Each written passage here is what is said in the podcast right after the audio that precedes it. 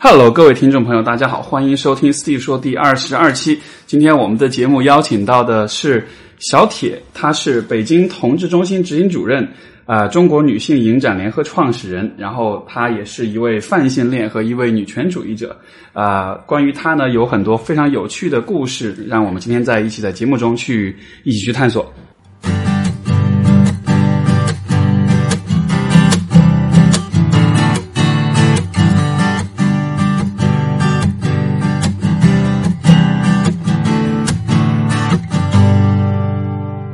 大家好，我是小铁，很高兴认识大家。所以，呃，最最我最想要了解的一个问题是，你说泛性恋，就是这个是你刚才一告诉我的时候说，哇，泛性恋是什么东西？能不能跟大家解释一下？好呀，好呀，对，就就就就对，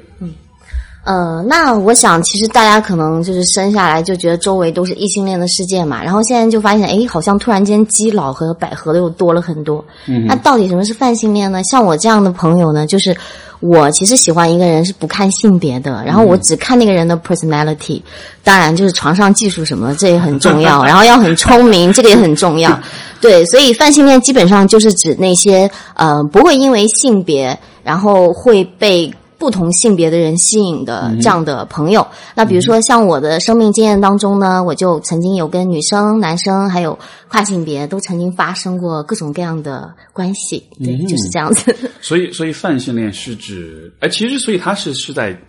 呃，它呃，它是一种性象，对吧？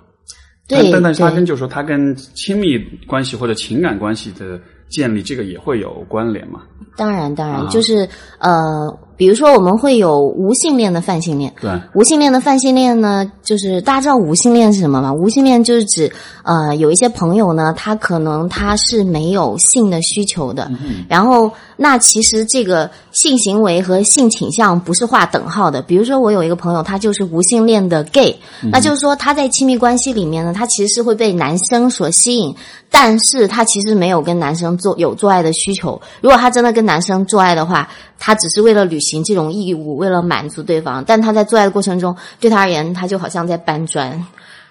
或者是抬煤气坛子，就没有什么区别。但是这好难想象，如果一个人就是说他其实不会从性当中得到愉悦感嘛？是对对对这个意思吗，？就是其实对无性恋而言，可能他就是啊、吃个巧克力呀、他得到的愉悦可能都会比这个做爱要来的多。这个，嗯，我觉得蛮难想象的，就是说那是实际上是他在身体上，在生理上他就没有就不具备有这种愉悦感的这种生理基础嘛？就是我就无性恋跟那个呃，不是也有一种经常说的性冷淡嘛，对吧？那无性恋跟性冷淡是还是不太一样。比如说性冷淡，他可能是那种他的性需求很少，但他还是有的。对但无性恋他是没有性需求的，哦他从心理上心理上讲他是没有性需求的。，OK OK，这个好难想象啊，因为 你去交往一个无性恋的女孩或者男孩，你就知道了。我我我我坦诚的讲，我可能会我可能会很不适应的。对，嗯，对，所以所以你在呃北京同志中心做执行主任，然后显然你的工作的就说范畴也是在这种我们说性少数群体，对吧？对。最开始是怎么样进入这个领域的？呃，就是我们做这个同志工作的呢，通常都跟我们的生命经验是非常紧密的联系。我小的时候呢，有一点跨性别，就是我很小的时候，我就打扮像个男孩儿，是然后我院子里的小孩都跟着我混。但是我小时候爸爸妈妈和奶奶就会说：“哎，你这样嫁不出去啊什么。所以我小的时候就经常想说，我也想当一个没有性别的人，不男不女的人。这是这这是怎么这种意识是怎么来的？我很好奇。就是说你在那个时候你就能意识到，说我我想做一个无性别的人，就是我觉得这个跟文化是有关系。啊我小时候看一个漫画叫《乱马二分之一》，然后那哦个乱马它浇个冷水就变成女的。然后浇个热水就变成男的，然后他还可以一直喜欢一个女孩，我就觉得哇，这很酷啊！我觉得自 自然和自由的人应该是这个样子的，而不是说，哎呀，女生就应该呃天天在家里什么缝缝补补啊。是因为我天性是特别自由，然后爱爱玩的，我就天天在外面玩，嗯但是这个就完全不符合传统，就是对女性的那种规范。那我想，那我其实做个不男不女的就挺好。的。所以，所以相当于是能够突破一些对。呃性别的角色的一些限制，然后这样的话，你就可以有以一种更自由的方式。对。哇，所以这应该，所以这这我可以理解，这是天性中的一部分嘛，就是说对那种界限的那种突破，对限制的这种反叛的这种感觉对，我觉得你归纳的特好。然后，然后有一个词就叫性别越界者，啊。或者叫性别不循者，就是指有一些朋友可能他自己的呃自我认同的性别和他的这种生理的性别是不一样的，或者他的生理性别是不符合我们普通意义上的男性或者女性这种区别的。就比如说像见性人的朋友，那我的生命经验里面，小时候我有点跨性别嘛，那后来我也发现，其实我会受到男性和女性双方的吸引，嗯但是我小时候，你看我周围全部都是异性恋嘛，我就会觉得啊，自己好像有点变态。嗯然后又偷偷的老是看漫画里面一些裸体的女生就很嗨。然后后来我高中的时候就被我们楼上一个特帅的叔叔所吸引，那个时候我就以为、啊，我终于正常了。但后来我发现，我上了大学，我还是特喜欢那种很英气的女性。就我发现我总是被这种中性的气质，就是这种男性和女性。因为其实这种男性和女性的气质本来就是一种社会建构的，是是它给予不同的性别一定的规范，是所以就是在我自己不断的去探索和自我认同的过程当中，然后嗯我接触到了女权主义，接触到了库尔理论。那后来也是有一个契机，我去作为一个呃拉拉的角色去去参与那个阴道独白的演出。啊那后来在那之后，我就在武汉本地和一些朋友成立了这样同志小组，嗯然后慢慢就很活跃。二零一一年的时候呢，我就参与了一个美国的洛杉矶同志领导力培训。后来我去到美国，就看到美国的同志他们是怎么样生活的。那我就想说，哦，原来就是我可以看到一个 big picture，就是未来是可以是长成什么样子，同志是可以怎么样生活。所以后来我回国以后，我就想，嗯，那我要做那个创造改变的人，所以我就就是全职做了同志公益。但好像这个里面有一个从你自己个人的嗯生活和体验，好像一下就升华到了说对于和你类似的或者对于相关的群体的人的一种嗯，一种责任感，或者是一种这样的一种，就是这个这个，你懂我意思吗？就这样的这种这个过程是怎么完成的呢？你是怎么找到这种一一这种意识说，OK，我要为这个群体做一点什么？因为因为实际上也有我理解，有很多人就他自己过他自己的生活的好啊，也不需要说要去为呃其他的和自己相类似的人去做些什么。好问题。那 Steve，我想问你一个问题好吗？就是你怎么看待性这个性这个东西？就是对你而言，性到底是什么东西？我怎么看待性这个问题？对这个其实之前我我昨天晚上跟女王 C Cup 录节目的时候，我们还有还有聊到这个话题。嗯它是一个，我它是一个广泛存在的一个概念吧。嗯就我不会把它单纯认为是，嗯只是这个就是性器官结合比较性，嗯就是我会把它看作是一个，可以说是贯穿人类存在的几个重要的主题之一吧。嗯这个吃喝睡这是一个部分，嗯然后呃繁殖后代是一个部分，但是与此同时，好像性它又是一个虽然跟繁殖有关，但它同时又是一个，嗯，怎么说呢？嗯它就是一个，它就是一个贯穿生活的主题，它和和很多的想法、很多的体验和很多行为和很多的呃关系会呃，包括文化的部分会有关联。但是你说它到底是什么，我觉得好难，嗯好难定义好难啊定义。对，那我们做工作就是跟这个 sexuality 有关嘛，啊那就是这个性，然后在中文里面翻译的是全性。那提到性呢，可能大家会想到的是什么圈圈叉叉呀，然后什么日本的 AV 啊，什么就就会想这些东西。但其实性的内容更广泛是嘛。我觉得你刚刚讲的其实蛮好的，就是从政治、经济啊，还有文化这些角度，我们都可以去分析性。那我有第二个问题，嗯就是呃，你怎么看待阴道和阴茎这两个词汇的？嗯，它就是人的身体的，就是从解剖学上来说，就是人的身体的部分啊。然后啊，你讲的好不性感。然后呢，嗯，或或者我改一个问的方式当你小时候你可以就是离话筒就不用专门靠近，对对对。当你小时候第一次听到阴道或者阴茎就是这样的词汇的时候，你什么感觉？小的时候，嗯，就哦，我回我想想看啊，大约是那种有一点点不好意思，就是会隐约觉得这这个好像不是一个我们平时生活中会谈到的东西，但是嗯没有想太多啊，没有太多的那种对。为为为什么为什么这么问呢？我感觉你是在，我感觉你是在一步一步把我引向某个地方，感觉。嗯，那小时候有没有被威胁过？比如说，嗯，小朋友，你要是不听话，我就把你鸡鸡切掉。这样的 有吗？我有微被威胁过说你不好好学习，你以后就会怎么样怎么样，但是没有说把哦没有这样切掉吧？这样的威胁，你不好好学习就把小鸡切掉，这个这个这样应该是没有的？你觉得这个可怕吗？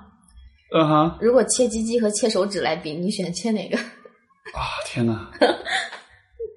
你看，你录节目遇到了最大的挑战，什么问题？不会啊，不会，这都是很好的问题啊。哎，切手指好，切手指好。为什么切手指不切鸡鸡？嗯，成站成年人的角度，这对我的生活会带来很大的困扰。是对，，嗯，对是。所以我为什么问这个问题呢？其实让你去想一下性和我们的身体，然后有的东西是不能被言说的，然后有的东西为什么它特别重要，有的东西为什么我们特别不能去失去？OK，我明白了。嗯，不能言说的，但是又很重要的东西。对。然后它是不是那么重要？它为什么好像显得那么重要？那如果有一个男的他没有鸡鸡怎么办？他就不能是男人了吗？嗯，好深不能，这好深啊！他就不能享受快感了吗？我当然可以，这这我这显然是可以的，就是因为它不是唯一的愉悦感的来源嘛，对吧？嗯，对。嗯所以回到我的工作，嗯 对我觉得我的工作就是对啊，所以所以所以这里面的关联是什么？有很大的关啊、系。o k 就我我还有半半懂不懂的状态，你有点把我绕晕了。但是，所以所以关联是什么？对，首先就是我问你，你认为什么是性？嗯，然后你是怎么看性的？其实你刚刚的答案就是已经是超出了很多 直男同胞的水平了。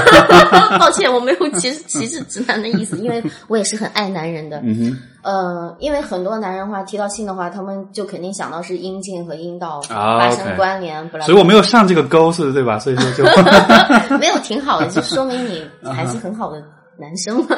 对，然后第二就为什么问你你怎么听阴道跟阴茎这个东西是、其实是很多时候是不能说的。嗯，我是二十三岁以前我都不会说阴道这个词的。啊是啊，对，而且二十三岁以前，当我看到书里有性这个字字字眼的话，我怕被我妈看到，因为我小时候看漫画被她骂，里 OK 有那种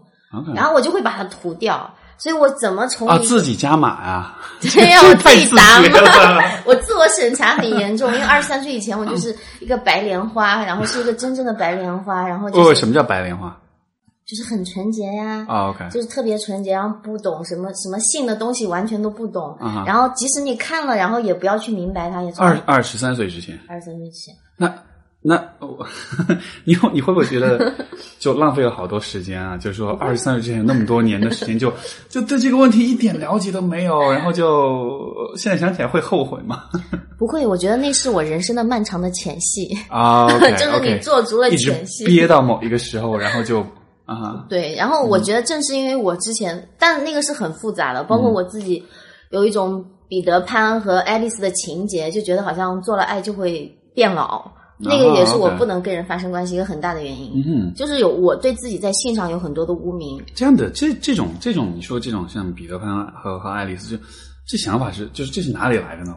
因为我看日本漫画，以前的日本少女漫画跟现在的不一样，现在有很多肉漫。啊，以前的日本少女漫画就是那个女孩子特别纯洁，然后特别啊傻，是然后走路累八字，然后问起性的事情啊，我什么都不懂，你在说什么啊？风好大，根本听不见，就是这种。所所所以所以其实我倒觉得像很呃漫画、卡通呃，尤其是可能是像日本或者欧美过来的嗯这些作品，我觉得他们在很大程度上是影响了中国很多人的是三观的，因为在因为他们我感觉其实这个部分是一个补，相当于是补充了补全了一些其实家庭和学校教育里面不具有的东西尤其是关于人际关系、关于这种两性关系、关于性这些方面。对吧？像你就刚才提到《乱马二分之一》，我小时候也喜欢看那个，我也觉得这个意思，就很有意思啊，就是男人女人这样会不停的变的感觉。嗯所以像你刚才提到那种对于女性的那种要很羞涩、很娇羞的，是来自日本日本的漫画，当时的。来自日本漫画，当然也来自就是周围的这种文化，就是肯定是不鼓励早恋的。对，对，然后再加上，因为那个时候我有一个漫长的自我认同的阶段，就是我小的时候，我不知道自己到底是因为我想把自己放在框里面，这个框就是男性、女性，然后同性恋，呃，不，没有那时候还没有同性恋，嗯就异性恋。然后我怎么把自己放都放不到异性恋那个框里，是，所以很长时间我都在看，就是我到底应该，我不知道我该跟谁谈恋爱。嗯然后我也会很抗拒，就比如说，如果有人要过来，然后我就很抗拒，就是完全拒绝。比如说别人对我很好，然后我就不要理他了，因为我不知道自己到底怎么回事。然后，啊，然后而且那个时候内心会觉得哇，我可能要孤独终老。嗯所以那个时候，不管是对性还是对爱，都是没有想象力的。然后唯一的想象，就好像日本漫画里面，就是那种特别纯洁的爱，然后对方是一个特别帅气的男孩子，是是不啦不啦这种东西。是，所以好像就是我们在，其实你看，就是亲密关系、人际关系，包括对于性的这些东西，呃，好像好像我们的本能的反应是需要去找一些剧本，需要去找一些路径，然后去模仿，然后就是来来，然后就是按照这些角色的设定去。好像觉得这样子才是安全的，才是可知的，才是比较容易预测的。好像这嗯是一个很多人会有的一种一个倾向啊。对，这个是因为是就是社会教给你这样子，然后你的家庭教给你这样子嘛，所以嗯是。像 Judith Butler 他有个理论就是讲这个性别超演嘛，嗯。然后他就讲其实人就是在扮演自己那个性别，而且他会强化这个性别。嗯。那我举一个 LGBT 社群的例子，比如说我有一个 gay 的朋友，对，其实他以前是跟女生发生过关系的，就在他自我认同是 gay 之前，嗯，他很他很喜欢跟女生做爱，而且很疯狂，就一天做好多次那种。嗯，但后来他自我认同是 gay 了以后，他就会克制自己。比如说，他就讲说有一哦次他跟一个女孩跳舞，他觉得她很性感，然后他很想亲她，嗯但那一刻他对自己说。fuck，我不是 gay 吗？我怎么可以 对一个女生有欲望？所以，所以是这样子，人会克制自己。我想，直男就是男性，肯定也会这样子。比如说，你某一个时刻，你突然觉得我有个朋友，哇，他好帅啊！嗯就我要是女孩，就跟他在一起就好了。但你可能会克制自己说，啊好变态，我怎么能这样想的？我怎么能这样娘娘腔呢？嗯嗯所以人都是在自我审查，在这个文化里面自我审查，要嗯自己、就是自己要自己到那个位置上，嗯然后周围的人也会让你要去去到那个社会安排的位置上。然后其实今天这边就是有分享，就是跨性别的一个拉拉，嗯，刚好就是你讲到那个脚本对。这一方面，就是他自己是个跨性别，他是一个男性，然后跨到女性，但是他并不喜欢男性，嗯就是说他作为一个跨性别女性，他不喜欢男性，他喜欢女的。但在他年轻的时候，所以他的身份是跨拉拉，啊哈，就是说我我明白，对对对明白吗？对，就这个就好比我是个女的。不知，道听众朋友们有没有听明白？这好，听？众朋友们，我们打个比喻，我是个女生，然后 Steve 是个男生，然后我喜欢 Steve，但是我并不是异性恋，我是一个 gay，、为什么呢？因为我自我认同是个男的，啊哈，所以他就是 他自我认同是个女的，他喜欢女生，但他并不是简单的异性恋，他是是个跨性别的同性恋。是是是，但是在他那个年代，他周围没有这样的样本，嗯所以他也是觉得自己很变态，嗯哼他就强迫自己要去跟男生 dating，但完全就不 work。但是但是你怎么能够知道？比如说，呃，你这怎么说呢？就是你怎么能够知道？比如说你，呃比如说像对他或者对你或者对任何人来说，你怎么能够知道当下你的这个角色，你的这个你你自己所识别的呃呃嗯这个这个性别或者性向，就就一定是对的那一个呢？你懂我意思吗？就你懂我懂对，就是你怎么能知道呢？其实是没有对错可言的。啊，这不不是对错，而是说就是是是你是是你是你自己真实的那个样子的，我可能所以就需要你去探索嘛。OK。就是试试了所有的可能性，对呀最后发现自己最喜欢的那种。对呀、对呀、但是其实我们发现有很多人，他是从小他就已经意识到自己跟别人不一样。嗯比如说像 LGBT 的朋友，很多人他都是小时候四五岁他就发现自己被同性吸引，啊，OK，或者是男孩儿他发现他喜欢穿裙子。嗯哼我举个例子，我听说 SM 的社群里面好像也有类似的状况。嗯哼他小时候看黑猫警长，然后他看那个什么黑猫警长还是白猫警长被绑在树上，然后他就有一种莫名的兴奋。然后还有看那个什么《西游记》的时候，看那个红孩儿被孙猴子绑在树上，然后他就觉得好爽好爽，他也不明白到底是为什么。然后等他长大了以后，他才发现哦，原来他是喜欢 SM，他是喜欢那种不一样的性的。这个很有意思，就就感觉像是天生的一样。嗯，是有我，我想这个很难讲是天生还是后天，呃当然就是是有很多是那种综合的因素。是是是，对，但是的确有一些朋友会讲说，比如说像性倾向这个东西，它会比较容易被你第一次的性行为所影响。就是如果你的第一次性行为是同性的话，你可能以后也，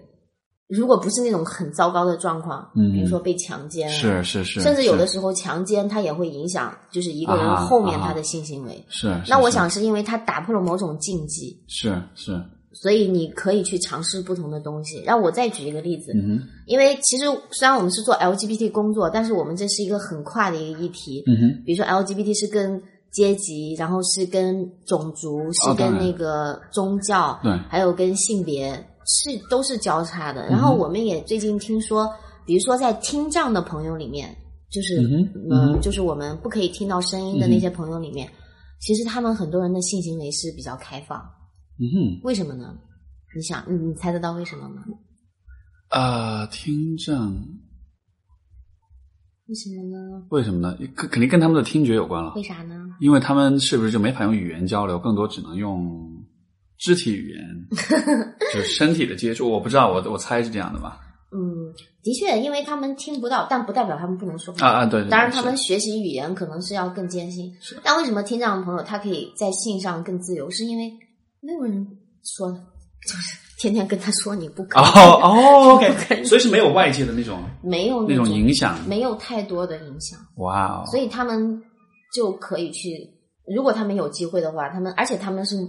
而且视障的朋友也是，因为他们很多都是摸啊什么的。嗯哼，啊然后是是是是是，所以当然，因为我在这个残障的这个性这方面我不是专家，所以我可能也无法讲很多。呃，但是我对我明白你的。意思，我这蛮有意思的。所以就是说，其实还是有我们对于比如说对于性的态度，很大程度上是是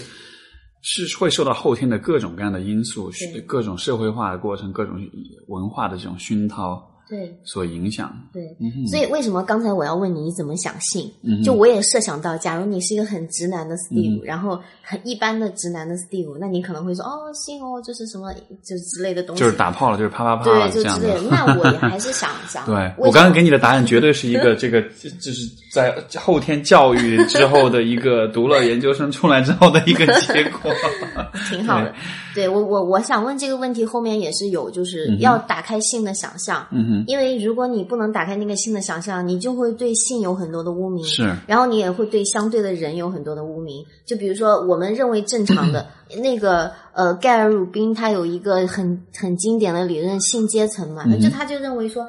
白人的，然后异性恋的，在家庭里面的以生殖为目的的性是在社会阶层当中最高的性。那比嗯较次的性就可能是白人的、异性恋的，然后在家庭之外的，然后还有什么，比如说有色人种的，啊对对对。然后同性恋的、SM 的、恋恋兽、恋物的，嗯这些都是很底层的。嗯，那如果我们认为性就是要以，比如说你是结婚，然后、嗯呃要是阴茎跟阴道发生关系，这才叫性的话，嗯那很显然我们就会觉得，那如果阴茎和肛门，或者是阴茎和手、阴茎和口，嗯哼，或者是那个阴道和手，就好像觉得这是一种不正常的，那就会觉得好像非异异性恋的这种性交的方式不正常，那其他人那那些人当然就是变态了。就好像是一个鄙视链一样的哈。对对对，嗯所以我们做这个工作就是要去嗯让大家看到更加多元的文化是什么样的。嗯，嗯我记得有一次，我妈妈，因为我以前跟我妈妈出柜嘛，我就告诉她我是那个时候我认认我自我认同是双性恋，嗯，我就跟我妈妈说，我说我是双性恋，然后我妈就很生气。嗯，我妈以前是很宠我的，非常宠我，是就是我不吃饭她都要哭的那种类型。然后那天她居然说：“你以后要是敢带个女孩回来，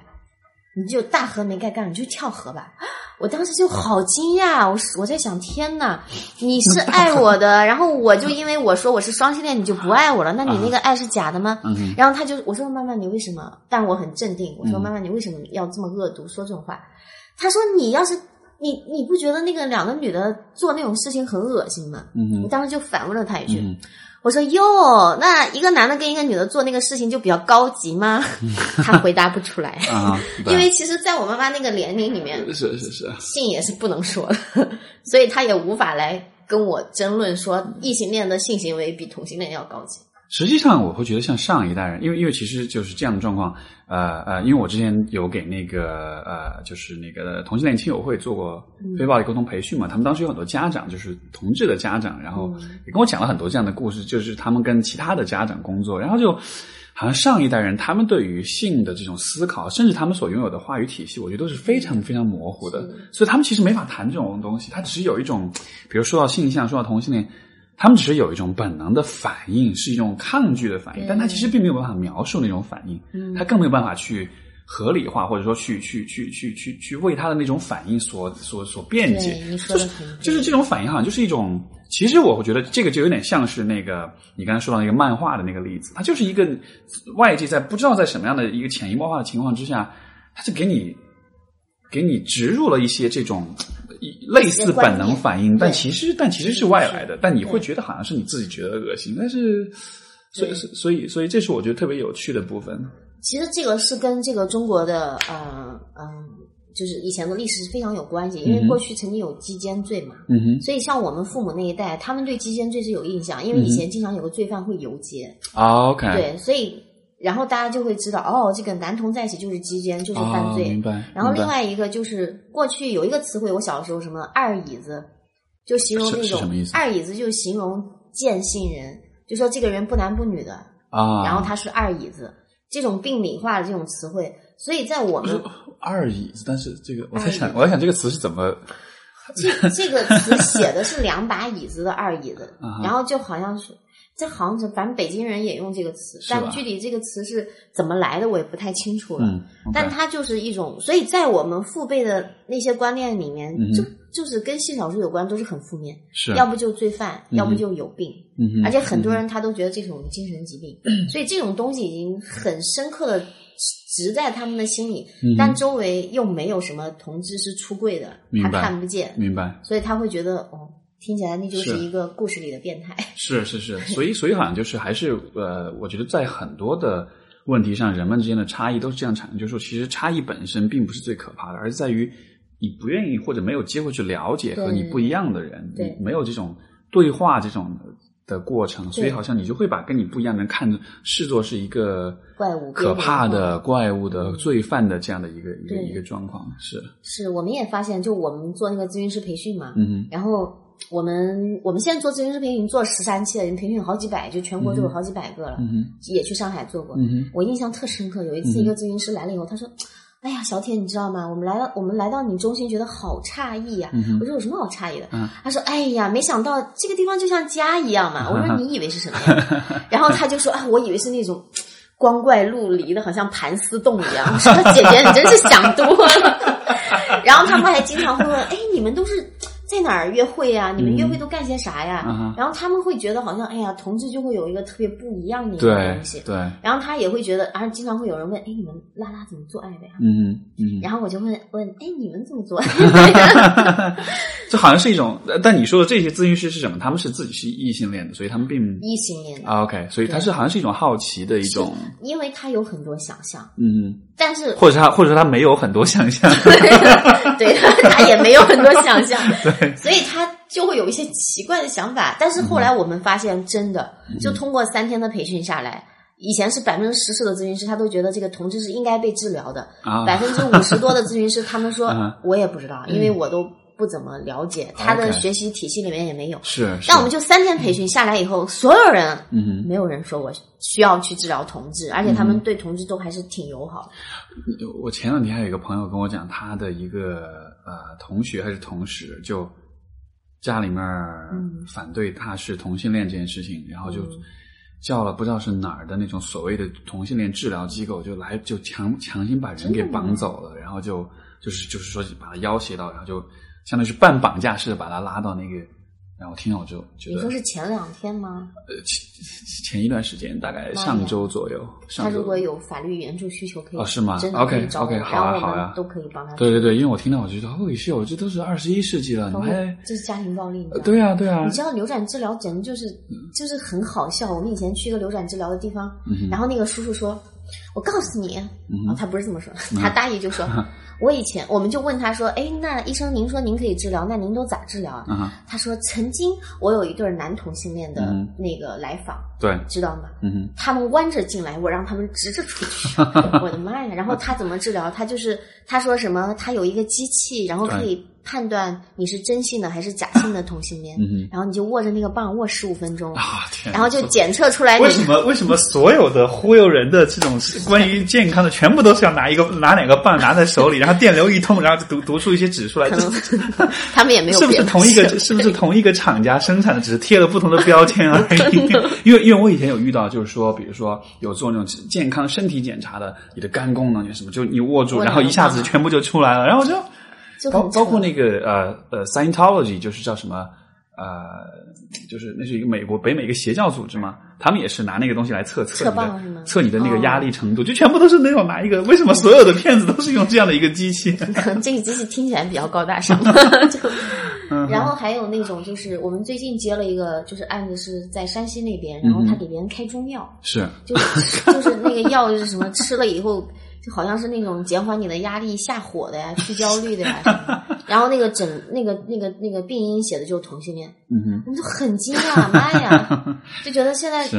日本和台湾的这个同居运动就是已经很厉害。哎，当然他们有很多政府就政治因素的支持，是但中国你就看这个差别太大了。是，就很多人他来了北京，就外国的同志，他来北京，他觉得北京是同志的天堂。啊哈，但其实你看边远的那些地方，就不一定要对对边远，对对对，还有很多什么父母殴打呀、囚禁呀，像你说的对，没错，是这种状况。可能这就这个又联系到另外一个，就还是社会阶层的问题。因为北上广深这样的城市，可能人们整体的受教育程度，嗯，它的嗯这种社包括社会的这种舆论的开放程度，我觉得可能会比较有利于，就是说性少数群体去发声。是，但是你如果你想要在，我以前有过这样来访者，就就是从可能比较小的地方来的，然后他就就跟我讲说，就是一个一个男同志，他就跟我讲说，他就不知道怎么样面对跟他父母出柜这件事情。他说，因为按照他对他父母的这种了解，可能一旦出柜，他们可能会非常非常的就活不下去。就是伤心欲绝那种的，嗯就觉得可啊，我这辈子就就没有后代了，就怎么样了。然后，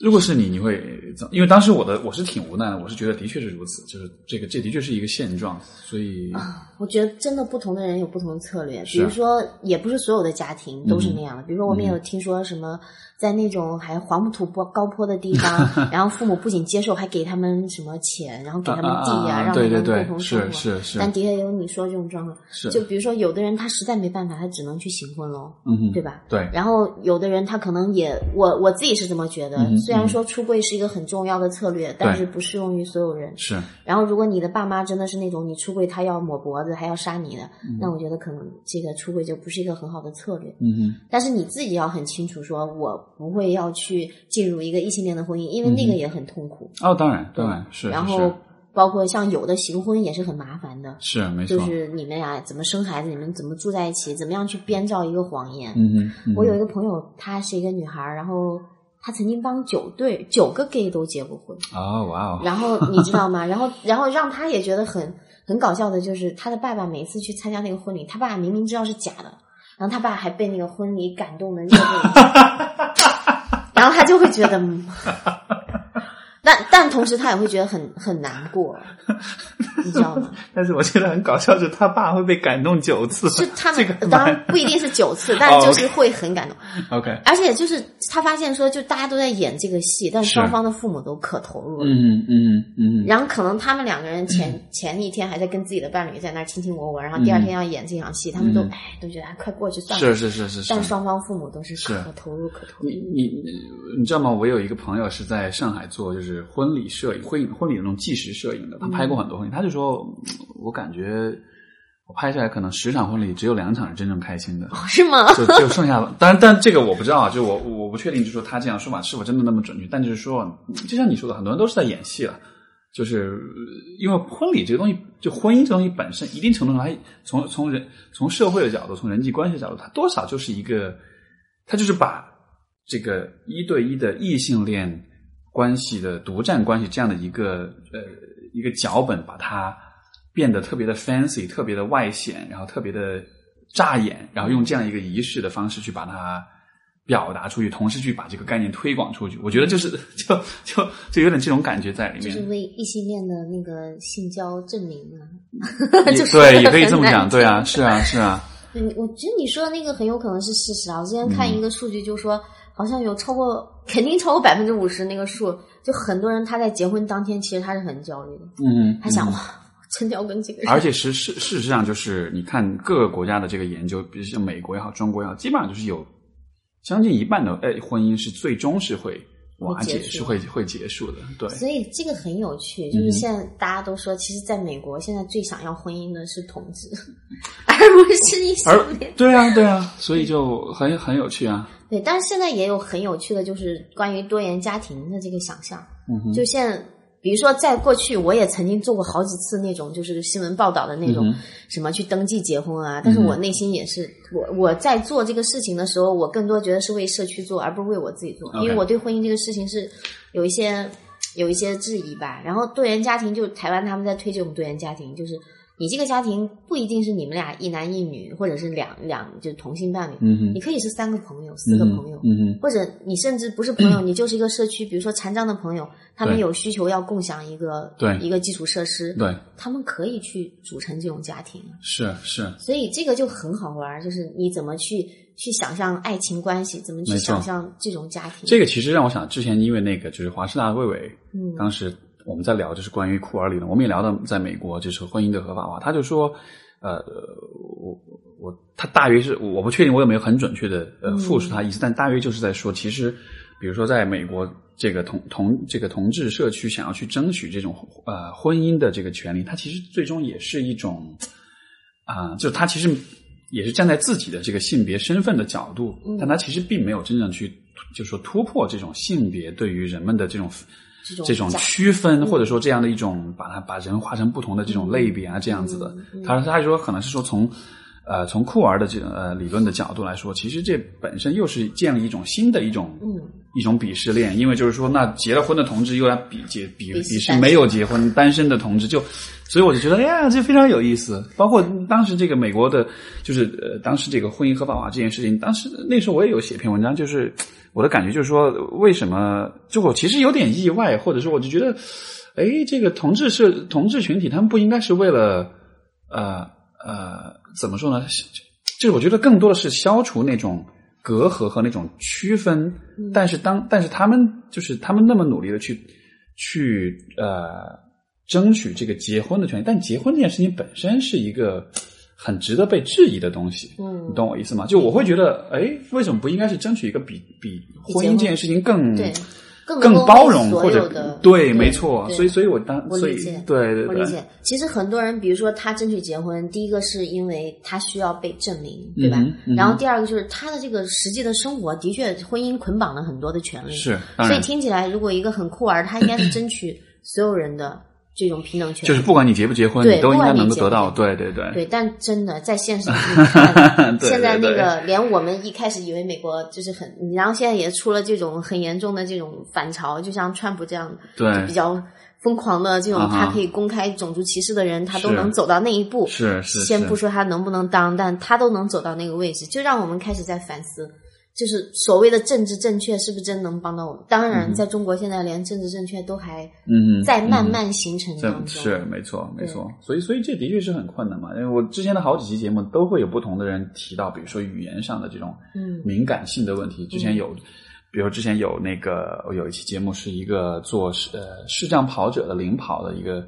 视障，你是说看不见？看不见的，但他们哦去跑，他们去跑步，所以他们做的这个机构是让这种就是能够看见的嗯的领跑员去带拿一根绳子牵着带着他们去跑步，就做这样一个在上海做这样一个公益机构。嗯他当时就跟我科普，就说啊，我们不叫盲人。你要视障，就是这个语言的细节，其实给人是会影响到人们看待问题的方式的。所以说，我觉得现至少我觉得在语言上面，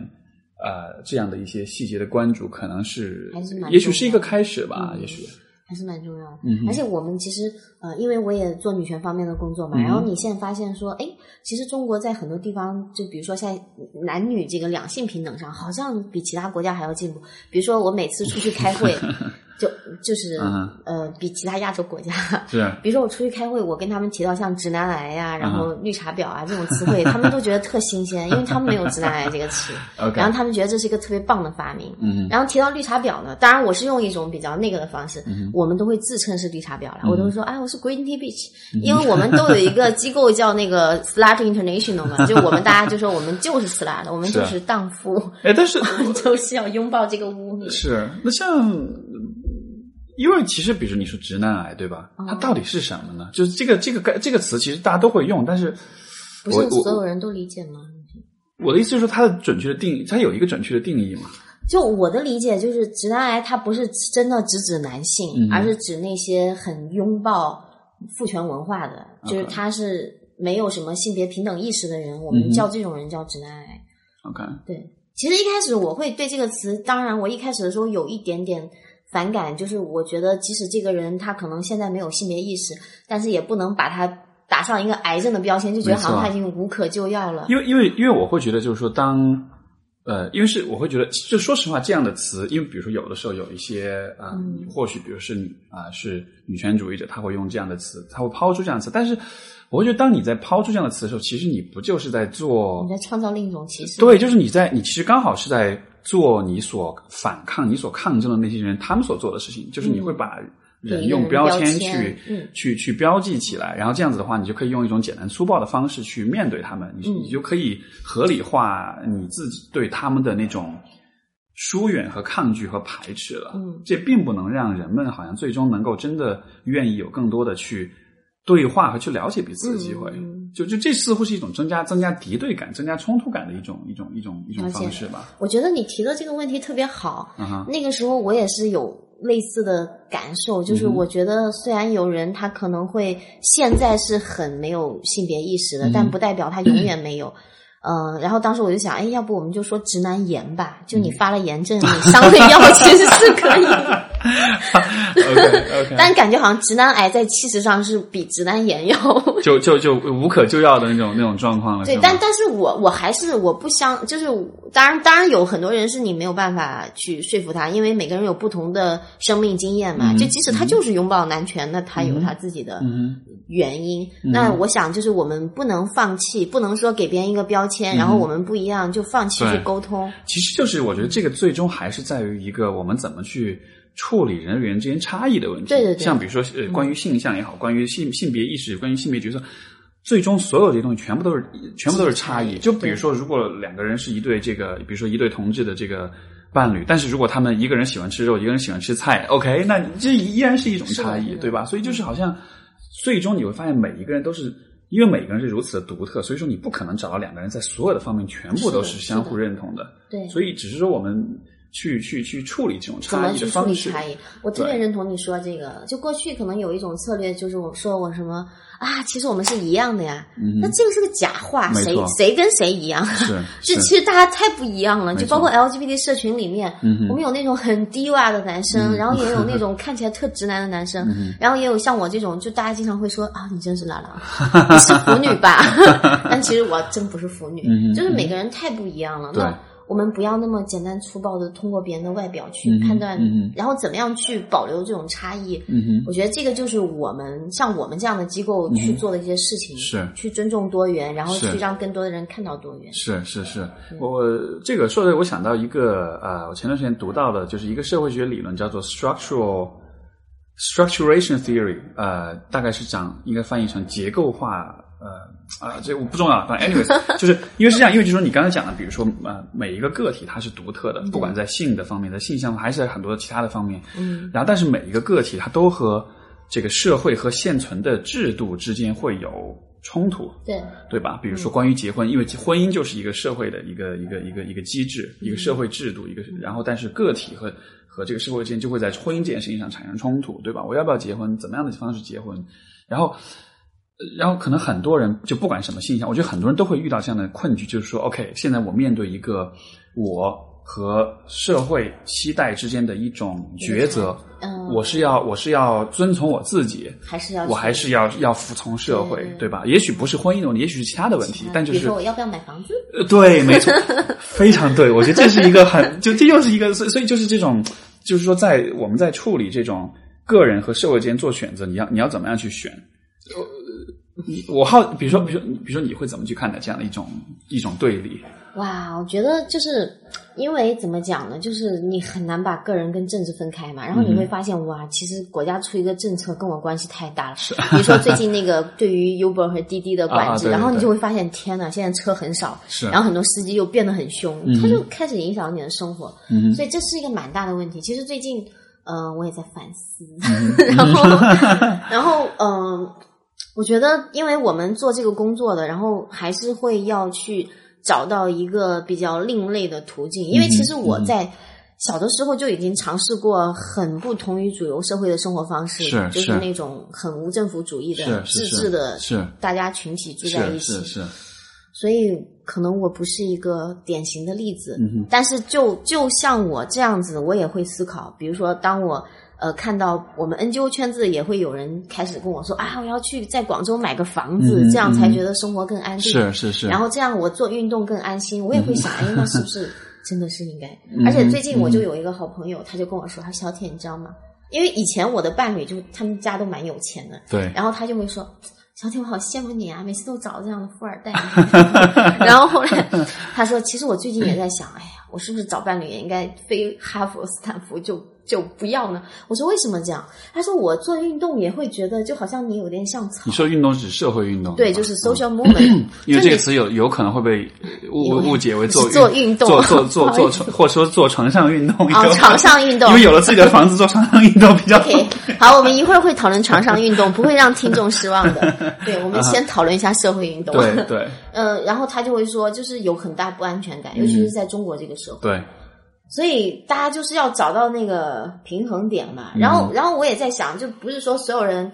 在在主流社会了，然后你就不代表你不可以做一些另类的事情。我也认识很多，比如说大企业家，然后他就去做很多公民运动啊，他去嗯给钱啊，或者他去，陈光标，他是一个反例，不是陈光标。啊，就像那个中国的，我想我我其实听说有很多他是那种默默捐钱的，嗯嗯，对，对对嗯、比如说像那个李连杰 之类的，啊，OK OK，对？吧？所以其实就是在社会运动里面，每个人也是有不同的位置。然后你提到，肯定会有很多妥协，当然，这个是没有办法的。是，比如说前段时间我们就有一个公益人，他得了什么肝腹水，嗯没有钱啊，做公益就很穷啊。对那怎么办呢？所以我们现在也是要想怎么样去要去拿一些主流的资源，然后我们不能自己做成弱势群体。所以现在听众想听一下床上运动相关的 东西嘛？因为 刚没刚其实刚才这个问题，其实 其实我会觉得嗯你你刚才说到你自己的经历，然后你说你自己可能不是一个典型的个例，但是但是我倒觉得你的这样的方式，其实恰恰是嗯我想去表达一个意思，就是说，嗯嗯，我觉得的确我们每个人都需要面对个体和社会之间的这样一种嗯冲突和一种二选一的一种一种一种抉择，但那但为什么会有这样冲突？我觉得一定程度上。二选一吗？呃，就就是说，呃，对啊，就是要就是我是妥协我自己，我还是坚持我自己，嗯就这样的一种二选一嘛，嗯对吧？所以说，所以呃，但是我觉得会这样去，嗯，就是你会有这样的困局，可能是因为你把社会制度，呃，或者社会期待看作是了一种，嗯，怎么说呢？是一种嗯呃一种结果，就是说，嗯。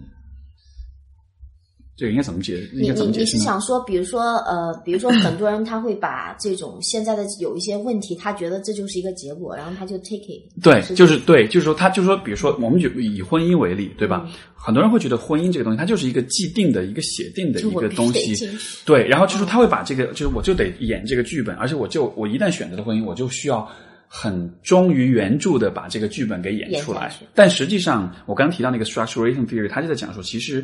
呃，个体和社会之间的这种互动，永远是一个 ongoing 的一个嗯持续进行的过程。你一方面在选择这个呃制度的同时，另一方面你其实也在影响着它。所以说，它不单是一个结果，它同时也是一个媒介。嗯所以说，比如说，当我们说到婚姻的时候，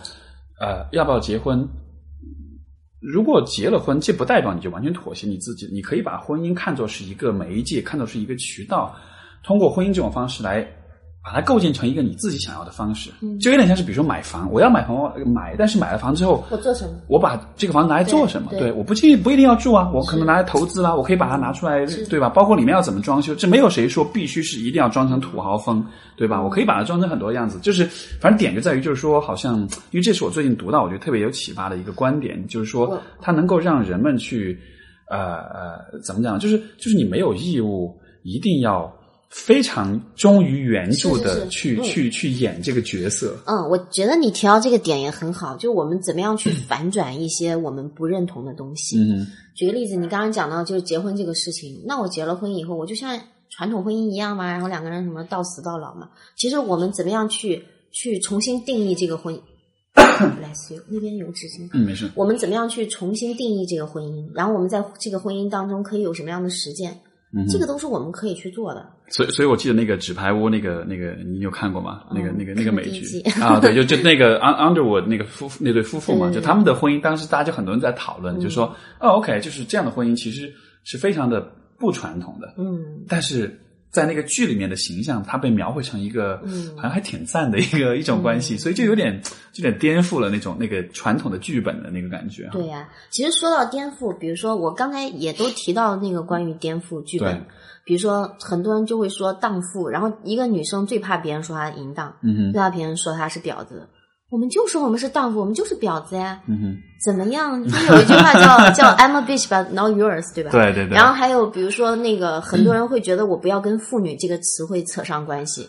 然后对。跟妇女这个妇女。有我三八妇女 OK，然后甚至有人就说我要搞一个女生节，因为人啊家才不是妇女呢，就觉得妇女好像就是没有性吸引力。是。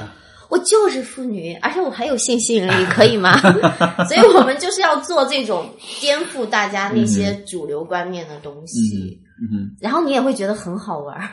对啊，因为我因为你说到妇女，我想到就是那种你知道那种呃呃呃这种革命年代那种宣传海报上面那种形象，你知道吗？对啊，然后或者要要么这种在耕作的那种的，然后你知道脖子上挂着白毛巾的那种那种那种跟跟工农业生产相关的那种形象，脸蛋上还有两坨高原红，呃没错，是那种感觉，对。啊，所以就还是，其实就所有的这些词语，所有的这些概念，它还是有这种，有很多的一些刻板印象，有很多的这种，就是你不知不觉当中就被植入到你脑子里面的这些画面、这些这些记忆、这些这些这些思这些想法，就对。自动就联系起来了。是这样，刻板印象就很可怕。嗯所以其实这个不仅是同志社群之外，社会对同志有刻板印象，嗯比如说觉得同志很有钱，然后对。也觉得同志很骚浪贱。当然，我们都觉得那骚浪贱，年轻人就该骚浪贱。但但就主流社会是对这个有污名嘛。嗯我们以前有朋友，他我朋友跟他妈妈出柜了，嗯，然后他妈说：“孩子，嗯我们家没有张国荣家有钱，你还是不要当 gay，就是有这种状况啊。然后，然后你就会发现，真的有太多的刻板印象，你都是挡都挡不过来。我也我也真经常会被有刻板印象，，是是是，因为因为他们就我是 LBT 社群嘛，然后我有女朋友嘛，然后我们一起玩的时候，就有女生说。天呐，你真是拉拉嘛！然后你又没什么手劲儿，因为他们就就拉拉得啊，有手劲儿啊啊，你配做拉拉吗？我就很受伤。对，所所以所以好像就是，我觉得一方面是个体的自我认同，这个是大家需要去完成；但另一方面，好像也是我们对怎么看待别人这件事情，嗯对吧？怎么看待跟你不一样的人？因为你像你说的，别人会说你手劲儿不够，我觉得这就很可笑。不，因为拉拉的确，因为就是做爱是要用手嘛，啊所以他就会觉得天啊，你手劲不够，你够做拉拉。哦，OK OK，但是就对我明白，但我就我我的意思就是说，好像在嗯，就是我我觉得不排除，其实是有一些人他自己可能是性少数或者其他方面的少数，但他可能对于别人是否也符合自己的这个身份，他可能也会有这样的一种呃，怎么说呢？有有一种就是你不够 gay 或者你不够怎么怎么样，会啊会会有这样的状况。当然会有啊对吧，？而且而且包括所有人，刚才你说你说有一个什么就是大同理论，就是所有人都是一样的，嗯我会觉得呃或许所有人都会想要买房，这可能就是一个我们的共同点那还吧。真不，那不一定。啊我认识很多人不买房，嗯哼，对，我也是这样的，就是这个问题上我是很很明确的，就是说不买房。但是我发现有这样想法人真的非常非常的少。也就像你就像你说的，比如说就希望性少数群体，他们很多人也会买房啊，都会担心这个问题啊。对啊，但是就所以所以是不是我也应该做一个什么社会运动，是不买房的 社你会运动？可以做这个啊，对对，就是嗯，我觉得都可以，而且其实个体是可以去，嗯就是一根稻草其实可以改变雪崩的方向的。对，然后我觉得这一点也是，就是嗯，现在提很多改变，大家觉得都是商业上的改变，然后突然涌现了很多创业者，是。然后咖啡馆里面大家好像都要谈几千万，真的在北京是是是是，随便走在街上，一个中年男子说啊，这几千万，几千万，然后你就觉得好像你不提几，就你不创业，好像都都都有点落后于时代潮流。嗯但你会发现，在中国很少有人会说社会上的改变。嗯也就是你如果提到说什么改变这个雾霾呀、什么，嗯你就发现听的人多，说的人就很少。没错，可能也是在于这更多是一个中国可能是大政府吧，是行政行政的这种力量是很强的，所以说可能大家民众会普遍的会想要去，有点是想要去依赖这个或者说去期待着、指望着，对。对，而且有一个很有趣的现象，就是在中国，你看很多人好像看起来你无法想象他的私生活，嗯就是其实他已经很多元了，啊，只是这个多元的样貌，你是它还是冰山一角，没错。只是冰山的一角被露出来，但其实下面有很多多元的样貌是没有被呈现出来。说到这个，我想起一部电影叫，就是叫叫光棍儿，哦，是对对对，那个就是讲那个讲那个是是乡村的那个，对，然后就几个那种，然后就觉得老，头子，我觉得好难想象，因为真的是你看到他们，你很难想象他们的性生活是怎么样的，对，然后就哇，原来是这个样子，而且他们真是比我们要开放。是。我们很多做这个公益的人，嘴巴上在讲性多元、性开放，有的时候我们像普通妇女，是。就像普通的那个良家良家妇女或者良家妇男，然后有的时候听到别人讲他们的开放关系，我们啊怎么可以这样？虽然我们都打了很多嘴炮，是没错，对，所以这个也是非常有趣有趣。其实社会已经在改变了，是。但是我们在文化的这个嗯，这个怎么说？这个这个呃影像，就是在这个嗯观念上，就是好像还是听起来好像还是好像很保守啊，还是同还是异性恋呀、觉得同性恋还是很边缘可能啊，这样。整体的社会风貌是被维持在一种比较固定的、比较稳定的，然后比较单一的一种状态之下，所以好像我们比较难去有更多的想象力吧。对，所以其实如果能够让更多这种多元的声音和故事被听到的话，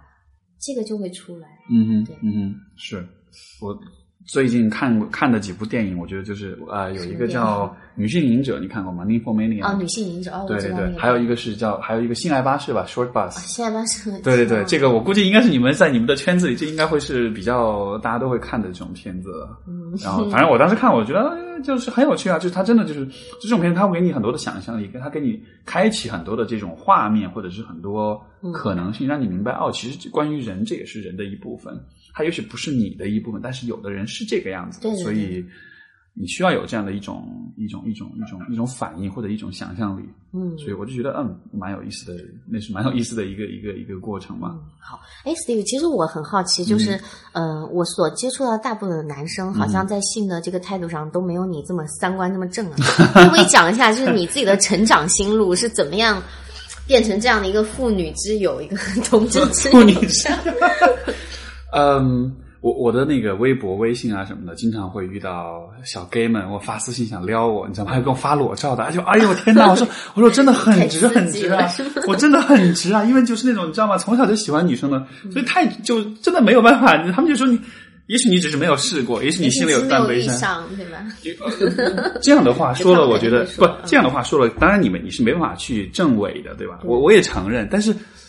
我的感觉是我真的是蛮值的，所以所以这个可能是很难改变，的那。也挺好的呀。对，不，但你说就是这样的这种呃意识的这种培养，我觉得还是一方面可能是因为我就是是在加拿大留学嘛，加拿大是一个非常强调多元的一个嗯一个一个一个一个国家，然后所以说，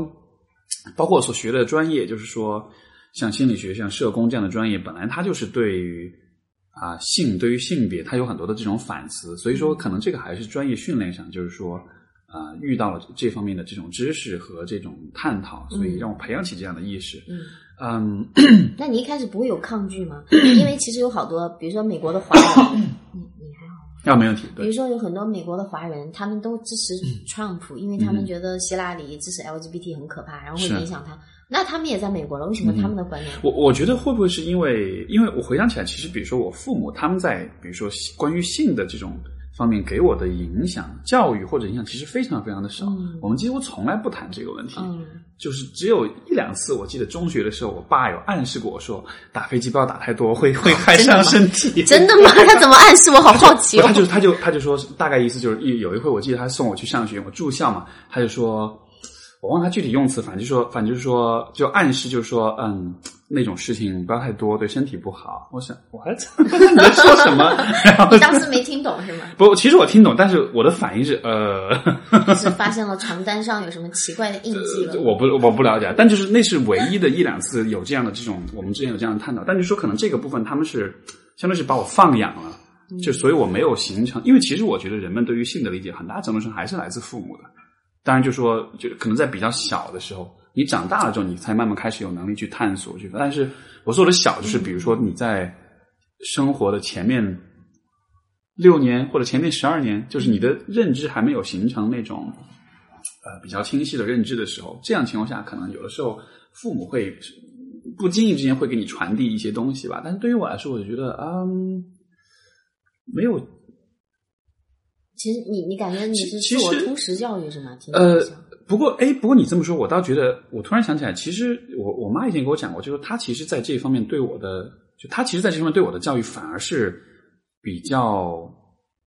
呃，也不能说开放，但是说她其实不会，呃，比如说你知道有些电影里面看到有做爱的场面，大人就要把小孩的眼睛捂住啊什么的，但是他我。他们其实，在比如说我们看你看这种场景，他们其实不会刻意的说啊，这不好啊，不好啊，就不要看啊，哦就把它妖魔化的这种感觉。哦，只是有的时候呢会快进一下，但他们不会说什么，然后就他不会刻意的把嗯关于性的东西描绘成是特别可怕、特别糟糕的事嗯情，所以好像因为有这样的一种一种一种一种背景的影响嘛，所以好像我一直没有对这件事情觉得有特别的污名化它。对，甚至我不会觉得它是一个有多么特别的事情，嗯你懂我意思吗？嗯所以，所以就也许是这样的一个过程吧。我只是很、很、很、很客观的去把嗯去看待关于性的问题，不管是性向还是性还是 whatever，反正就是是这样一种感觉吧。我觉得这个已经是非常好的了，因为你刚刚也讲到了，很多人 其实他不谈，他不谈也是把这个东西给神秘化嘛。嗯。哼像我就是，嗯，爸妈不给我讲这些，嗯，但是他们的确会捂我的眼睛，是。所以会让我觉得 觉得啊，好像这个是一个特别了不起的事。对，然后那个时候小的时候就有自慰，然后当时就觉得啊，好像哦被我妈妈发现了，然后妈妈就骂了我，然后后来我就觉得好像自己是一个变态的小孩儿。后来我们做阴道独白工作坊的时候，我发现大家都自慰啊，是是。所有人都自慰，很多人很小就开始自慰了，是。啊，真是被害了。所以所以你刚才就说，所以刚才我在想，你说你二十三岁之前你是什么白莲花？我想啊、天哪，你看二十三岁你错过了多少美好时光？嗯，所以我说那是一个漫长的前嗯戏，但是我后面有补很多嘛不。有狠狠的补课是吗？对我就是这样子的，因为我小的时候我从来不穿裙子，上大学之前从来不穿裙子，嗯后来我就天天穿裙子，嗯哼。就是我有一个自我补偿的心理，所以没有觉得很亏对。对对，你你你有提到你是中国女性影展的联合创始人，这个是一个什么样的一个一个活动？啊，这个是我们做呃，我们是把那个中国的以中国为主，也有国际的一些女性导演的片子，然后放到中国来，然后我们是想提供一个平台，嗯哼，让呃具有女性视角的这些导演，嗯哼，然后还有他们的作品能够跟 更多的中国的观众交流。嗯哼，因为其实在中国没有太多的女导演，她的作品是被人人所熟知的。呃，当你说女性视角的时候，这怎么理解呢？女性视角，其实说女性视角，它呃不一定是，它不一定一定是要关于女性的生命故事，嗯但它一定不是一个男权的。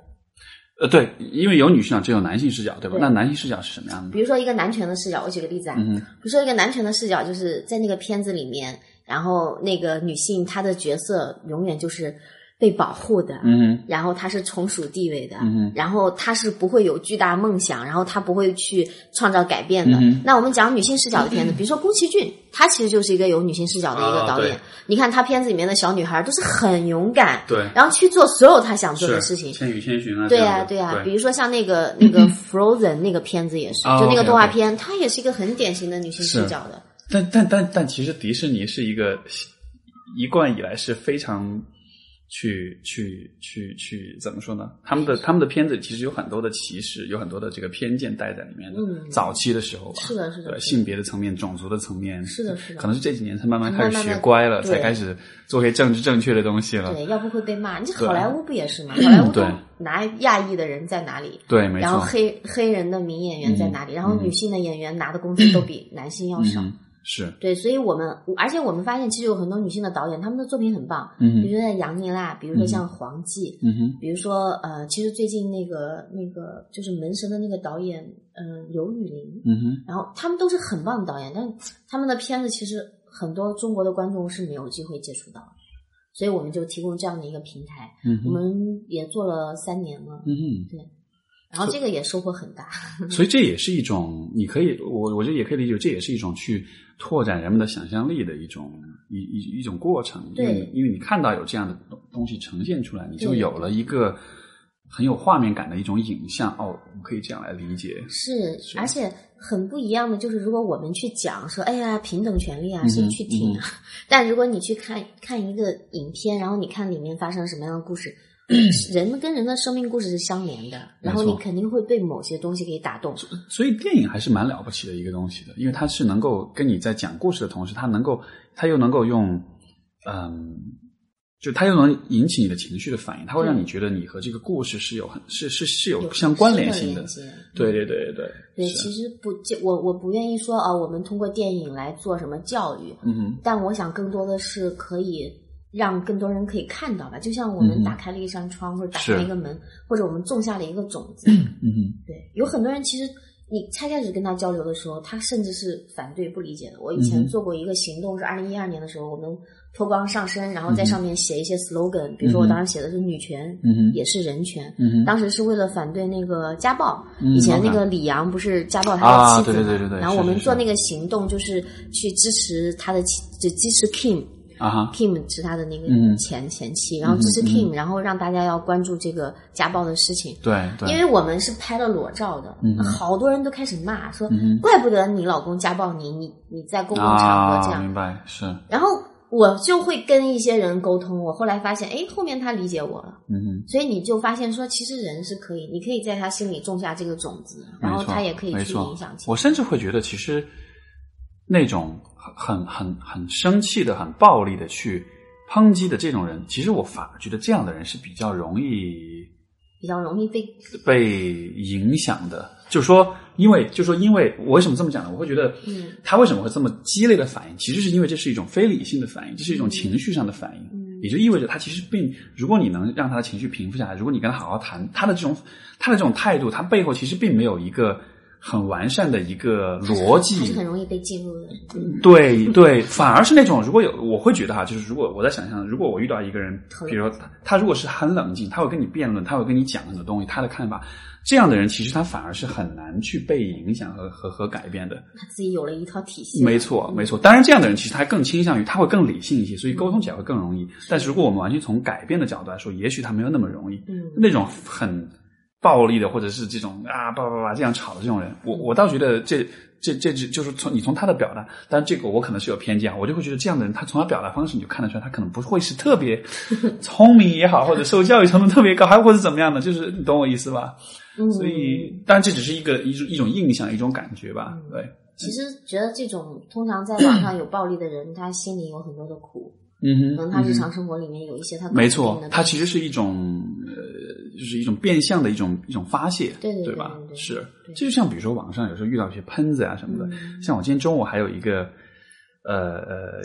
就是我那个在微博上私信上收到一条收到一条一条一条私信，是应该是个男生发给我，他就说他说就就一上来就骂我说你个装逼的人。他说：“我我媳妇儿看了你的微博就开始跟我吵架，怎么着怎么着？他说：他说你以为你什么都知道吗？你又你又不是了解所有人的状况，你在那瞎写，就这么一句一段话。我看完之后，我第一反应当时有点不爽，我说：哎呦，就就就就这么来抨击我。但是我又反过来又一想，OK，也许这个也许这个这个这个这个男的，也许他就是现在正在经历一个可能比较 tough 的一个时是一个一个过程，对吧？也许天天吵架，可能心情真的很糟糕，所以想想骂我啊什么。”我想，也许不是真的是因为我值得被骂，对吧？他可能只是需要发泄一下，所以我当时真的有回复他，我就说，我的确是不了解，就是说你们的故事是怎么样的。我觉得呢，或许你也可以去告诉你媳妇儿，就是说，嗯啊，就是你或许可以把他的吵架看作是一种他其实真的很想要了解你想法的这样的一种愿望的表达，对吧？而且你也不需要让别人来告诉你们你们的关系应该怎么样，你们应该自己去商量，你们自己去达成一致，嗯，然后就。信息回出去了，对你回答的很好。当时我顺便也有把这个，就是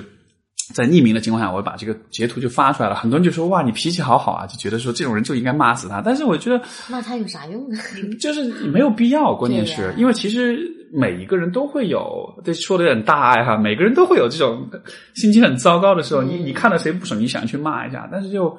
被攻击的一方，有的时候就会很容易觉得这是针对我的。至至少在我的工作当中，很多时候，像你知道，你做咨询的时候，有的时候来访者会有会有移情，会攻击你，对，会攻击我，或者会对我表产生质疑，或者是会有敌意，whatever。但就是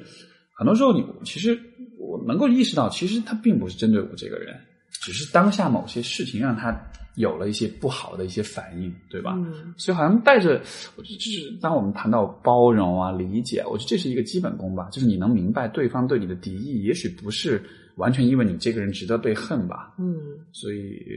哇，果然不愧是心理咨询师，所以是不是心理咨询师在处理亲密关系的时候会特别有一套，然后不会吵架呢？嗯，不会的，没这个有一个有一个说法叫做，呃，就哎那个那个词儿是怎么来？就说就是理发师没法就医剪者无法自医。对对对对，那种意思。哦真的吗啊，当然是，当然是啊。但是我那天有看到一篇文章，上面说，哎呀，如果有个女生她是心理咨询师，你就娶了她吧，然后就讲多好多好当然不是，当然哦不是是这样的我我觉得我反正我的感觉是，每个人都会有盲点，然后嗯每个人也都会有非理性的时候。就是就说，呃因为我觉得就说，如果一个你的伴侣是咨询师啊、如果他一直都能保持理性的话，你们关系的确就会很好。但是一直都是理性的关系，你觉得还有意思吗？对啊，就所以你你需要 drama queen 是吗？要每天给你编造一点剧当本，然，当然不是，给 你一些不不不，生活当然当然不是说又另外一个极端，就是一定要 drama queen。但是我觉得，呃，两个人的就是亲密关系里面一定是有感性的那一部分的，嗯一定是有些东西是你不可控、不可理解、不可知的、不可解释的，才会比较有才。才会你这才会有深度吧，才会才会算是爱吧，我觉得。对，但我想，起码你们会比较有那个自省的部分嘛，就自我觉察会比一般人会比较嗯强。哼，对，就说就说呃，肯定每个人在关系都会犯错误，但是重点在于犯了错误之后，你产生冲突之后，你做的事情你是怎么样去弥补、去修复，还是说你就装作什么事情都没有发生？就这个部分，我觉得可能会有更多的一些反思啊。对，其实就我们其实刚刚就谈到关于这个人际关系啊，不管是亲密的人际关系，嗯还是一般的社会上的人际关系，嗯我觉得这个部分也是我们同志社群就是面临的，因为你其实现在这个时代就是已经变成了。呃，过去我们说是要去假装自己是异性恋，然后现在有很多人已经变成他都不需要假装了，嗯但他可能需要掩饰。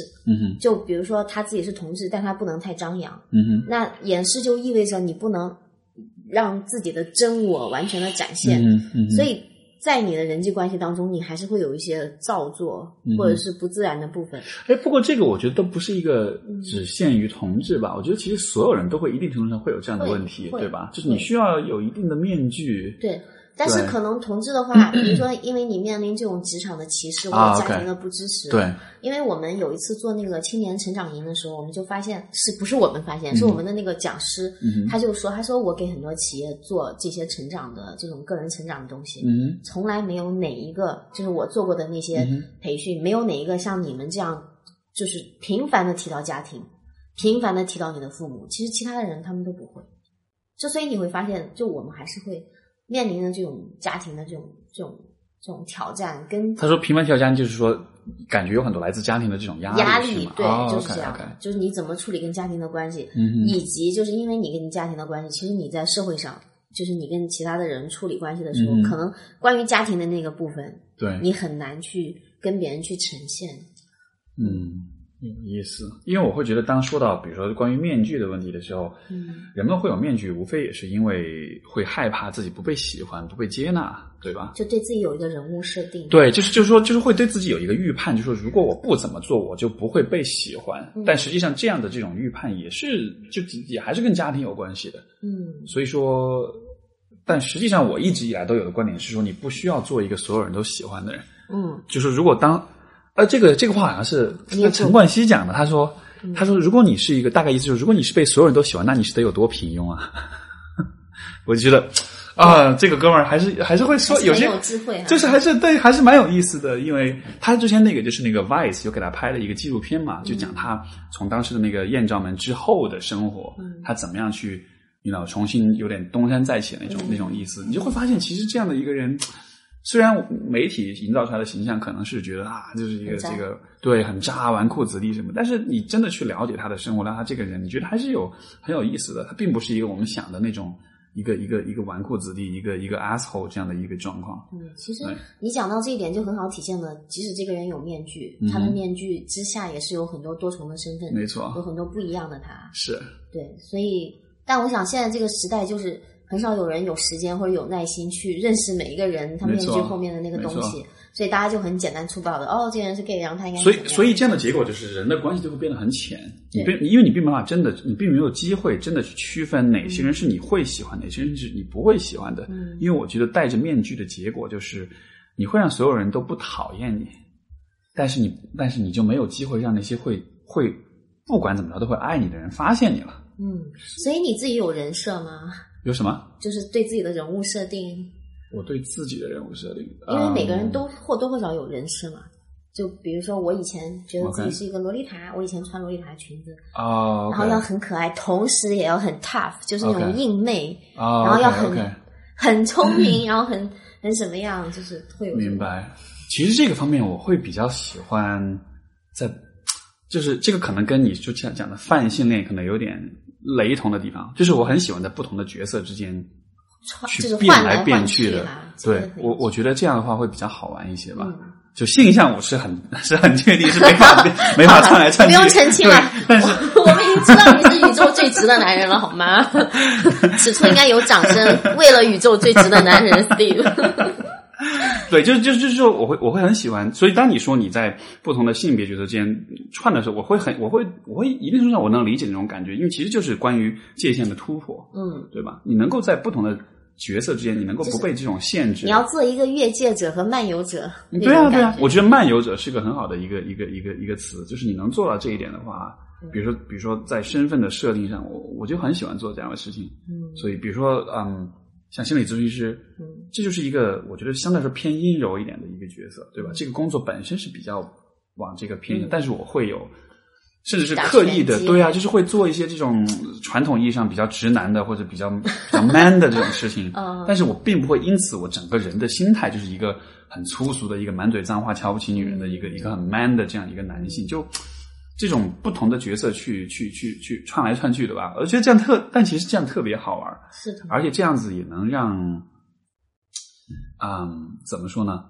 就是我觉得从人的生命质量的角度来说，当然每个人追求不一样。嗯。我我有一个追求，就是我希望最大化我的生命体验。嗯，尝试不同的东西，没错，所以说如果你不尝试跟男性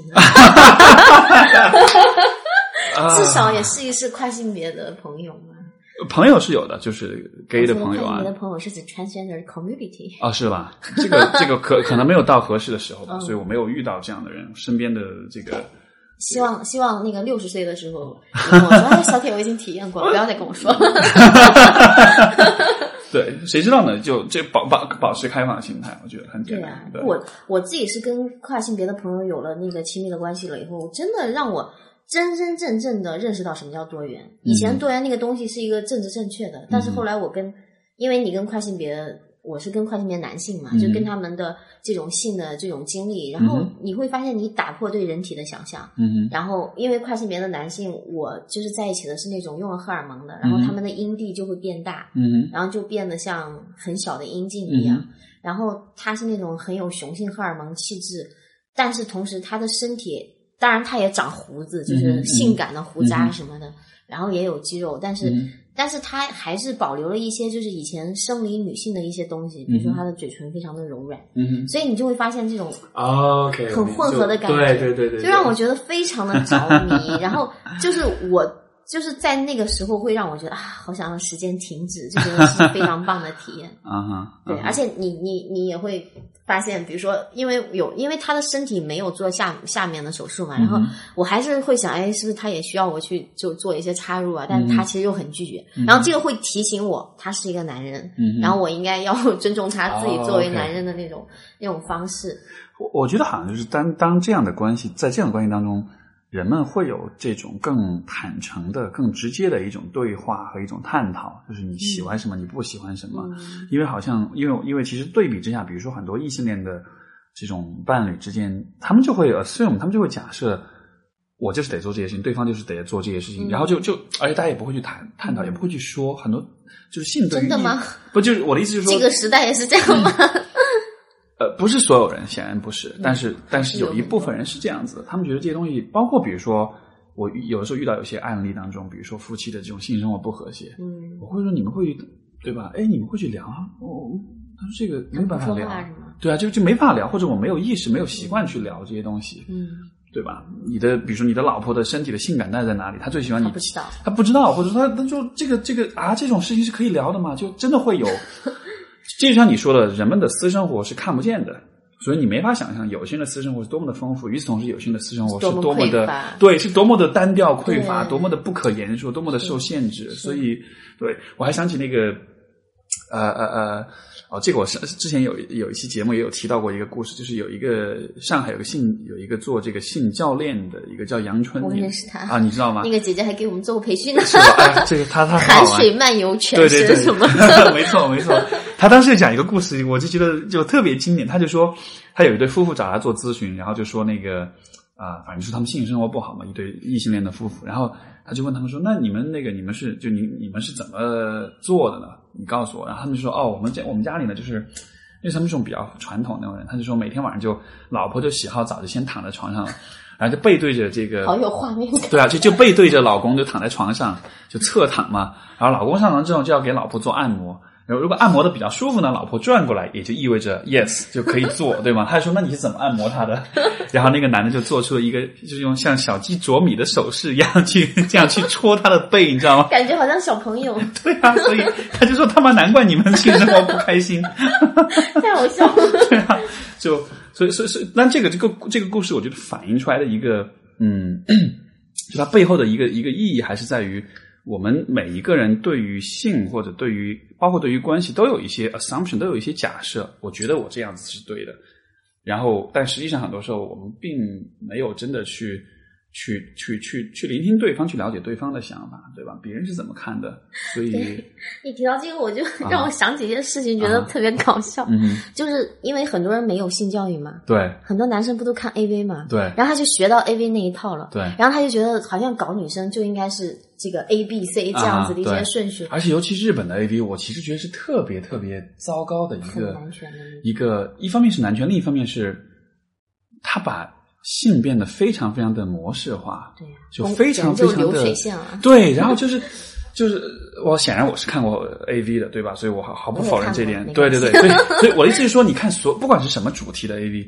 就它里面的步骤都是一模一样的，然后觉得为什么一定要这样子呢？然后为什么最后一定要射在脸上，对吧？然后那个女生还要啊特陶醉的在那儿舔啊吃啊什么的，所以我就觉得，就就就是这种东西，就其实反而是很不性感的。但他就教了很多人。对，然后以前我就曾经跟一个就是比我小好几岁的男生，然后就我们本来挺好的，然后他就问一些特别蠢的话，什么 啊我大不大？说我是不是顶到你的子宫了什么？然后我在想，你还顶到我的肺了呢？就本来挺好的，他说了这种很蠢的话，我就想他肯定是在 AV 里学的。然后后来我 就就没有兴致，就不想跟他说话了。嗯是然后还有那种男生，他很紧张，然后他因为他就觉得男生要很厉害，好像要、要呃好几个小时，然后特别大，什么嗯特别硬什么的，嗯我不知道他在哪儿学的。嗯那他的想象只是阴茎，嗯然后他就觉得如果自己软了，就觉得自己不是男人。其实他不知道，有的时候手比那个阴茎是更好用的。嗯哼，然后有一个男生他很紧张，然后后来他软了，然后他开始觉得很尴尬。我说：“哎，没事儿，怎么了？”我说：“你怎么了？”然后他说：“哎呀，你会不会觉得有点不好意思？”我说：“我有什么不好意思？”他的意思就是说，对他不想说是自己是是是不行，他想说是你不够性感，但是我从来不存在这个问题。所以你知道吗？其实其实这也很有趣，就是其实性这个东西一直以来我都认为它很大程度上是一个，就它不单纯是性，性被人们其实赋予很多其他额外的意义。对，所以说呃，很人的人的很多东西是在在性的过程中去表达出来的。我想起有一个电影叫啊、你看好多电影呃对啊，我呃一个韩国片叫呃叫什么来着？呃，讲什么的？它是讲就是它是一个犯犯罪的一个片子，嗯，就是讲一个一个呃一个有一个连环杀手嘛，一个变态杀人狂。是，不是那个呃那个，要不就叫追击者，要不就叫杀人回忆，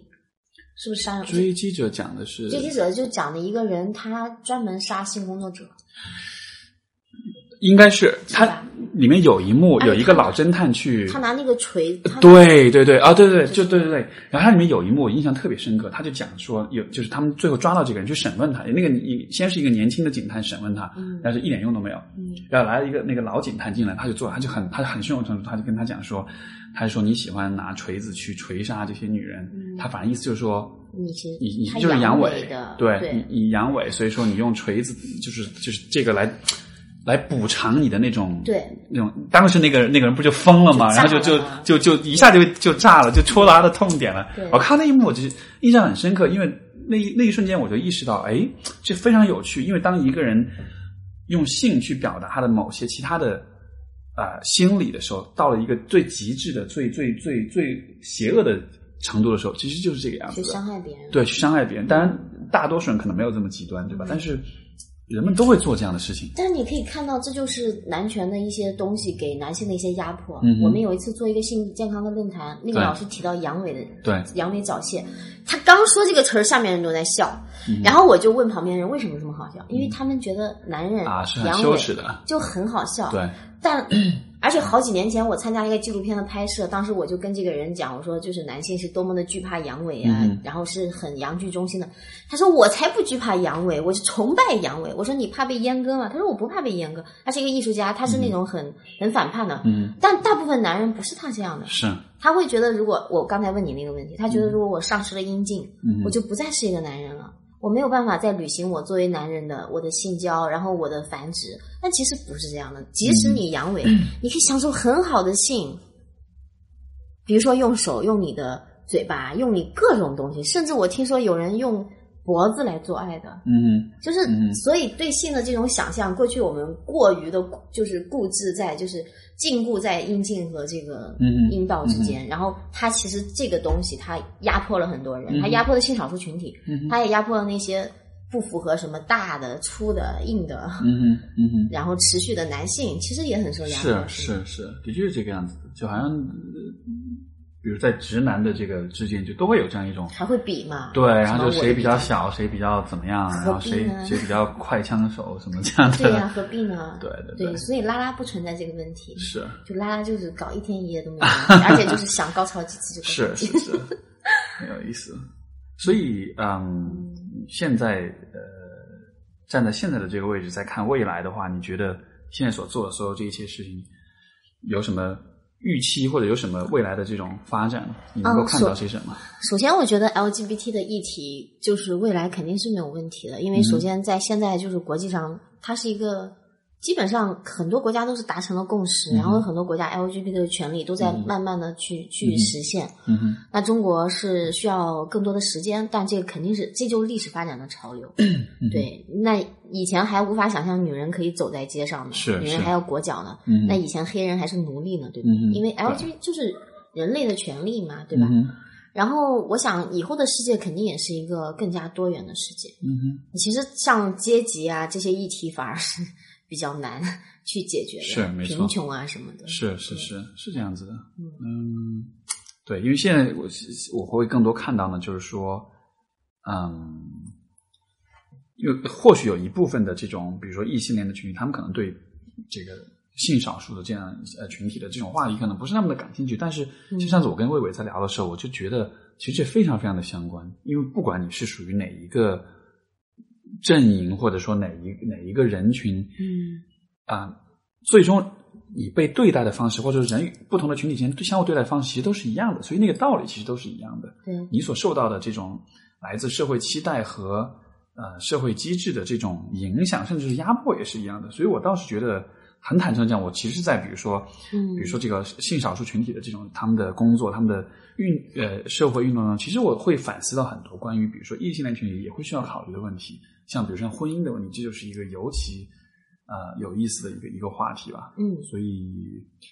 对你说的特别对。其实歧视的内核嗯应该是一个共同的东西。嗯，没错，对，可能你不会因为你的性倾向被歧视，但是如果你是个胖子呢，嗯哼，对对吧？如果你是什么来自河南，对，你是一个黑人，就是是你会因为其他的身份会被歧视。没错，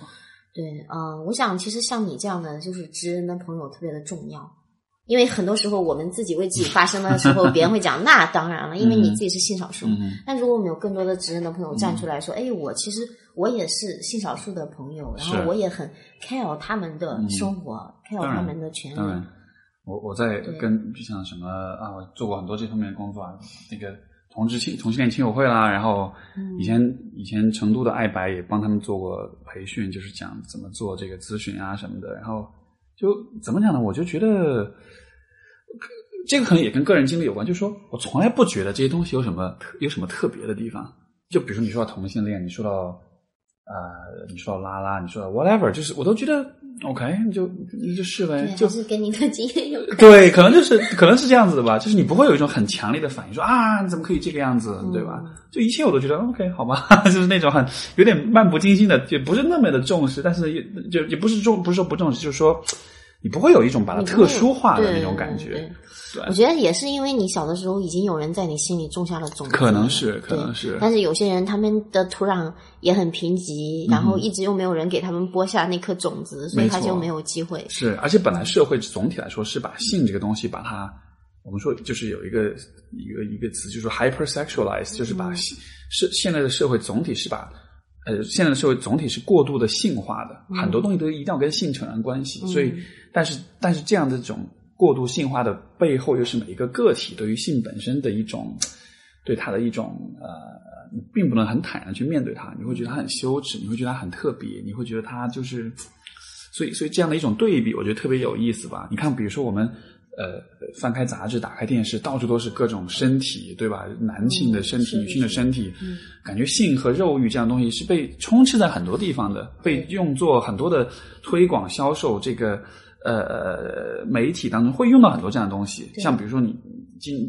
过去这几年越来越多的一个一种类型的广告。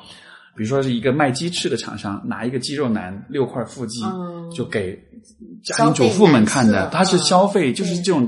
这个应该叫什么情色经，呃，不是情色，就是消费这个就消费男色嘛。消费男色也好，消费女色也好对，就是很多，对吧？所以你讲到了这个，为什么性看起来是很现在已经好像高度化，但其实更多的是去消费这个性，没错，而没有真正的去把性当做是一个对我们生命经验里特别重要的部分，是去更严肃的去对待它。没错，就是大家都在看到，大家都能够说到它，但是它并没有和你个人的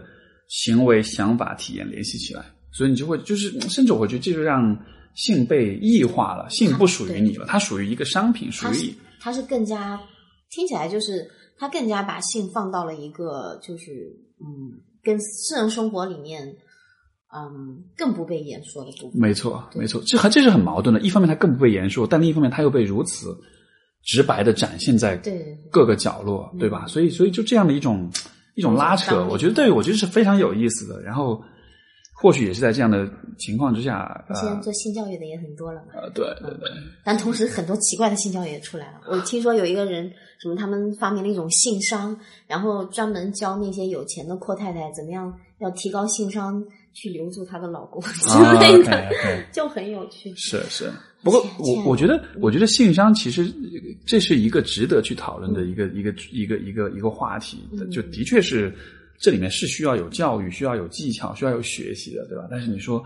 为了提高性能就留住一个人，我觉得啊，come on，就他其实没有真正的去做一个 没错，性教育没错。应该我觉得应该说，如果当我不知道能不能这么讲，就是说，如果当性有了目的性的时候，它就不是那么的呃怎么讲，也不是，就是说。我感觉性本来应该是一个很有机的、一个很自然的一个东西，嗯，但是当你的性，哎呀，太难了，对，它没法自然，它本来就是一个高度社会化的东西，也是啊，它本来就是被各种工具化的，嗯它本来就是很功能化的。对，也是，所以，但很好啊，我们可以讨论不一样的性，对？没错，是的，所以好的，好的，那好，我们今天的节目差不多先到这里。然后今天聊了很多关于性的话题，也是意料之中的，所以 对，非常感谢。那如果这个，比如说听众朋友们想要了解到你们的机构，或者是包括你自己，你有没有嗯，我不知道，比如说微博或者微信，或者就是说这种公开的这种好呀。啊、可以怎么样去更多的了解你以及你所做的工作？啊、那我们的机构的名字就是北京同志中心在微博和微信上都可以搜到。嗯，然后我自己呢，就是小铁，嗯然后小铁，哎，你们一般会留微信号吗 个人微信号，这个是一个你自己，哦你你看你自己是否愿意。其实找到中心就可以找到我啦，对对因为我是中心的负责人嘛。是是是，没错没错，是。然后也特别感谢宇宙第一直男 Steve 给我一个 呃，像这么多的朋友一起来探讨性的，嗯但是今天他就好几次，本来我想讨论更性感的话题，他就把我给制止了。呃，留到下一次。好，下一次。没问题。好的好的，非常感谢小铁的参与。那各位听众，我们就下期节目再见，拜拜拜拜。